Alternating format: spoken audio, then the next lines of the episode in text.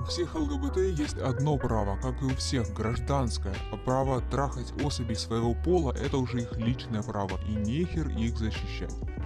Решать проблемы надо глобальные, которые требует народ, а не ерунду. Не ломайте судьбу других детей своей пропагандой. Привіт, я Катя Майборода, і це останній випуск першого сезону подкасту Не на часі.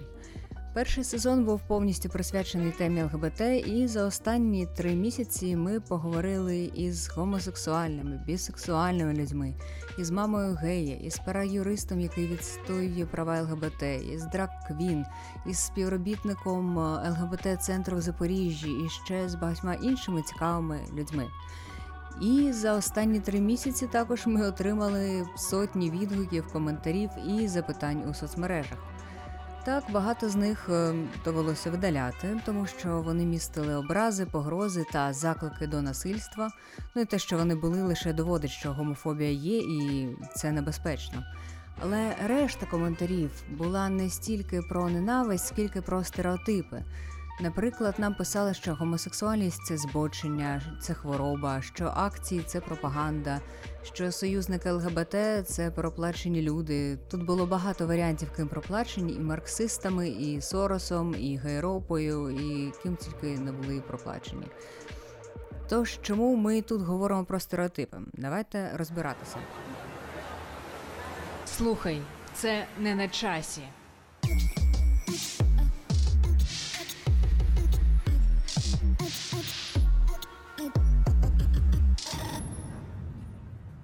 Розділили всі коментарі, які отримали, типові найпоширеніші, найпопулярніші, на умовних 5 категорій. Перша категорія пропаганда.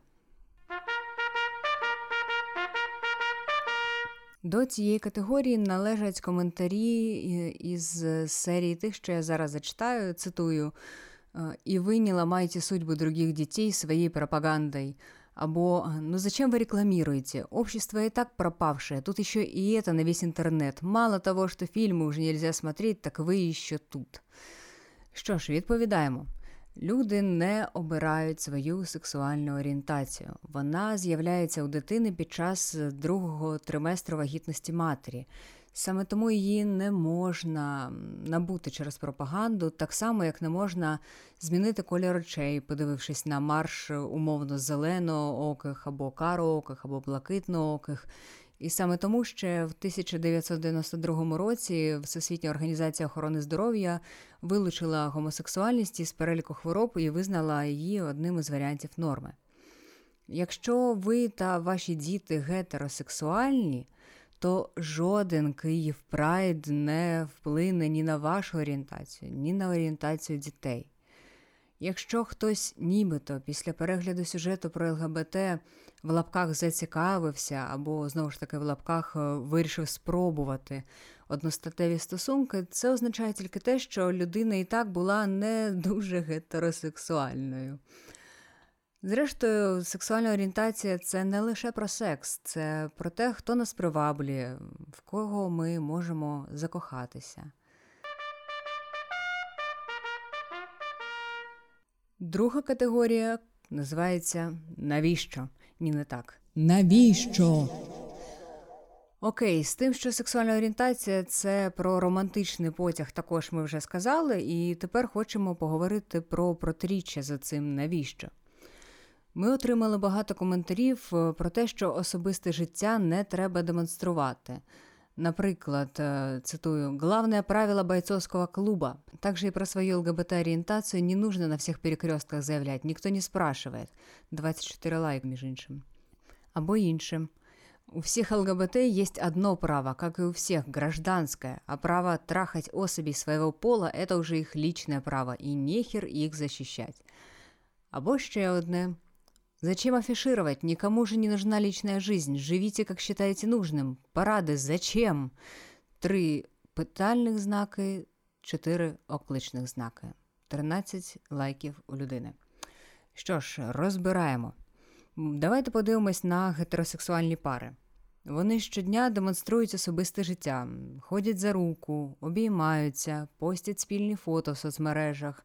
Розповідають іншим про побачення та сімейні історії, діляться фотографіями, зрештою одружуються, запрошують гостей на весілля та змінюють сімейний статус в документах і в соцмережах. Пам'ятаєте, оце замужем, за і так далі. Це ж теж публічне.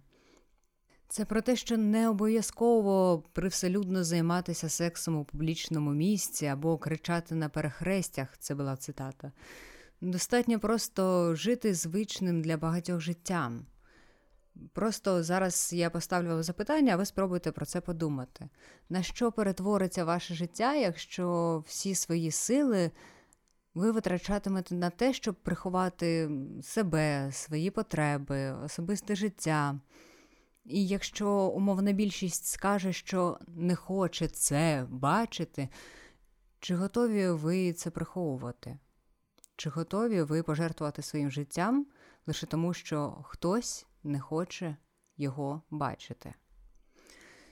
Щодо питання про паради, правильно прайди, до речі, і громадянські права, то вони пов'язані напряму, тому що мета цих акцій прайдів є правозахисною. ЛГБТ-люди виходять на прайди, аби показати, що вони є, щоб стати видимими і заявити про те, що їм, як громадянам, потрібно від держави. Вони сплачують податки так само, як і гетеросексуальні люди, проте не мають багатьох прав. Ну, от, Наприклад, права людини, які недоступні для ЛГБТ в Україні. Не мають законодавчого захисту від дискримінації за ознаками сексуальної орієнтації та гендерної ідентичності.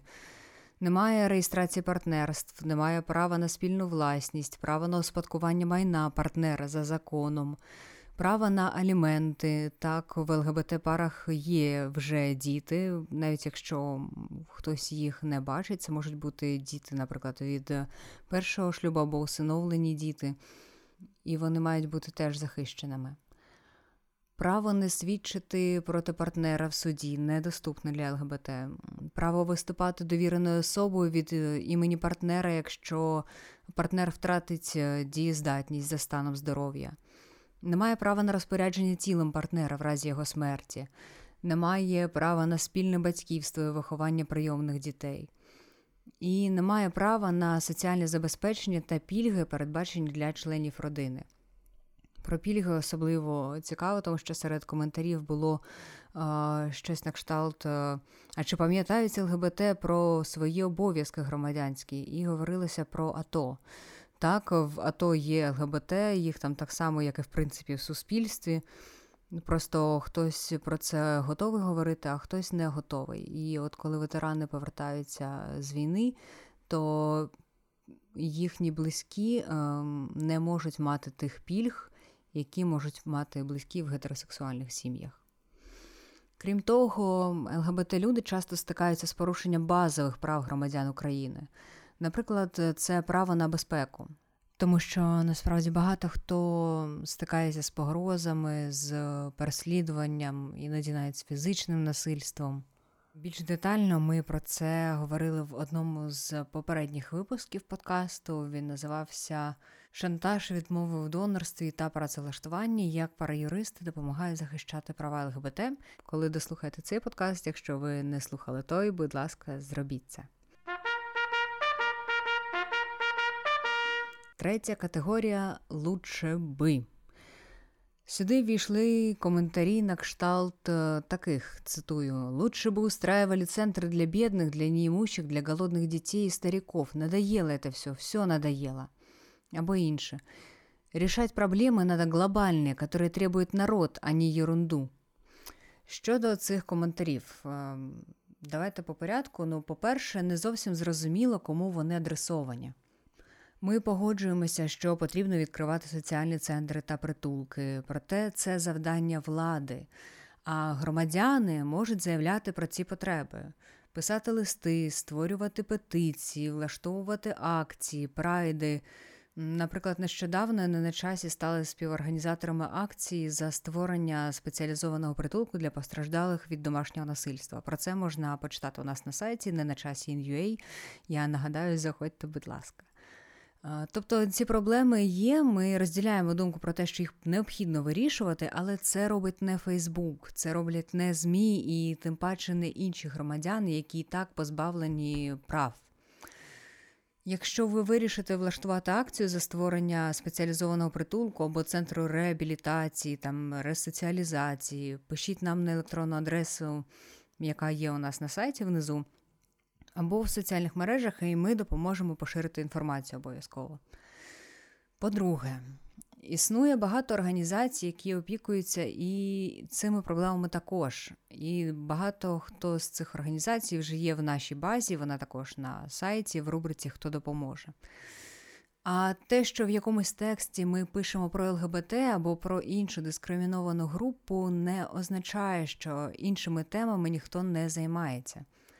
Неможливо просто вписати всі проблеми суспільства в один текст. Ем, навіть якщо ми напишемо умовно да, статтю про ем, гея, який побудував е, притулок для дітей без хатченків з інвалідністю, які постраждали від домашнього насильства або внаслідок війни на Донбасі.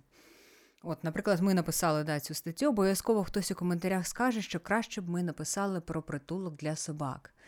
Ну і ми ж напишемо, але в іншому тексті. Четверта категорія називається вигідно і замовлення. Е, з приводу вигідно. Насправді робота з соціальними темами не лише ЛГБТ, але там людей з інвалідністю чи постраждалих від домашнього насильства. Це завжди важко, довго і не надто прибутково, якщо коротко.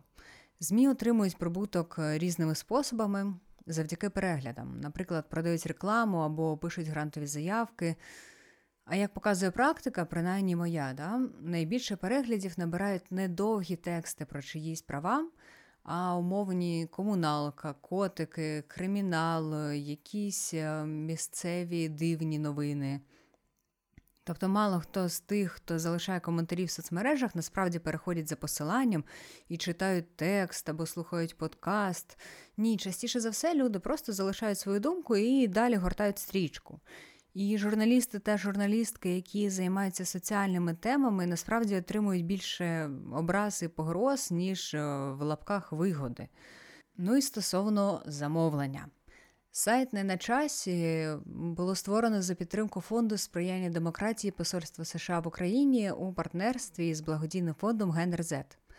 Але при цьому жодного разу ми не узгоджували теми та не отримували якісь е, вказівки чи методички. Навіть в описі умов партнерства прописано, що погляди авторів не обов'язково збігаються з офіційною позицією уряду США. Завдяки цьому грантовому проєкту у Запоріжжі вдалося створити медіа, яке допомагає не лише ЛГБТ, але і людям з інвалідністю, національним меншинам, екоактивістам, іншим людям. І ми пишемо про це, тому що від самого початку поставили за місію повернути цінність життю людини. І ніколи не за які гроші, ні за які інші плюшки і вигоди ми не опублікуємо того, що цій місії не відповідає. Також буває, що люди в коментарях скаржаться на те, що їм показали рекламу нашого тексту, або на те, що це все проплачено, тому що мені показали рекламу. Пояснюємо, чому так відбувається. Не на часі, як і іншим ЗМІ, необхідно замовляти рекламу в соцмережах. Це потрібно, щоб тексти бачили більше людей. І це означає лише те, що ми заплатили Фейсбуку або Інстаграму, щоб він показував пост тим, хто на нас не підписаний в цих соцмережах. Але це не має жодного відношення до тексту.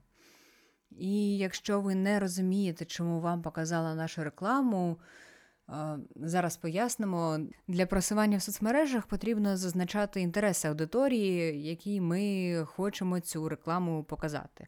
Наприклад, умовно, так, якщо ми пишемо про ЛГБТ людей, то ми зазначаємо в інтересах ем, ЛГБТ, щоб цей текст прочитали люди, які вже цікавляться темою. Тобто, якщо у вашій стрічці з'явився рекламний пост на тему ЛГБТ. Значить, соцмережа вважає, що вам це цікаво. Можливо, ви часто коментуєте цю тему, можливо, ви щось гуглили і система це запам'ятала. Відповідно, коли ви пишете під постом про ЛГБТ коментар, чому ви показуєте мені цю рекламу, ви лише підтверджуєте думку соцмережі про вас. Продуктивніше поставити це питання соцмережі. Для цього над кожним постом натискаєте на три крапочки, і там є одноіменна кнопка, чому я це бачу. Там система пояснить вам, чому це відбувається, і запропонує відредагувати свій е, так званий список інтересів, те, що соцмережа вважає, чим ви цікавитесь, да, виходячи з того, що ви гуглите, які сторінки ви дивитесь, що ви лайкаєте і так далі. Е, як це зробити? Ми ми залишимо посилання під е, цим постом на матеріал детектора медіа. І остання п'ята категорія це категорія підтримки. Це найприємніше, що ми читали. Дякуємо, що ви залишаєте ці коментарі. Іноді це може бути підтримка нас як медіа, іноді це може бути підтримка теми. І хтось пише в коментарі, хтось в особисті повідомлення. Нам це дуже цінно і це справді надихає. Я дякую кожному та кожній, хто знаходить у собі сили вступати в дискусії, розповідати про свій досвід життя, про свій досвід дискримінації. Я розумію, що може бути важко повторювати кожного разу одне і те саме, але я вдячна, якщо ви маєте на це ресурси ви це робите. А ще вдячна всім, хто з повагою ставиться до опонентів, навіть якщо опоненти це ми, тобто не на часі. Тому що насправді повага це найбільше, що можна дати незнайомцю в коментарях. Тож дякуємо, що були з нами. Дякуємо, що слухали наш подкаст. І це не кінець. Буде другий сезон. Ми пізніше напишемо про що буде він.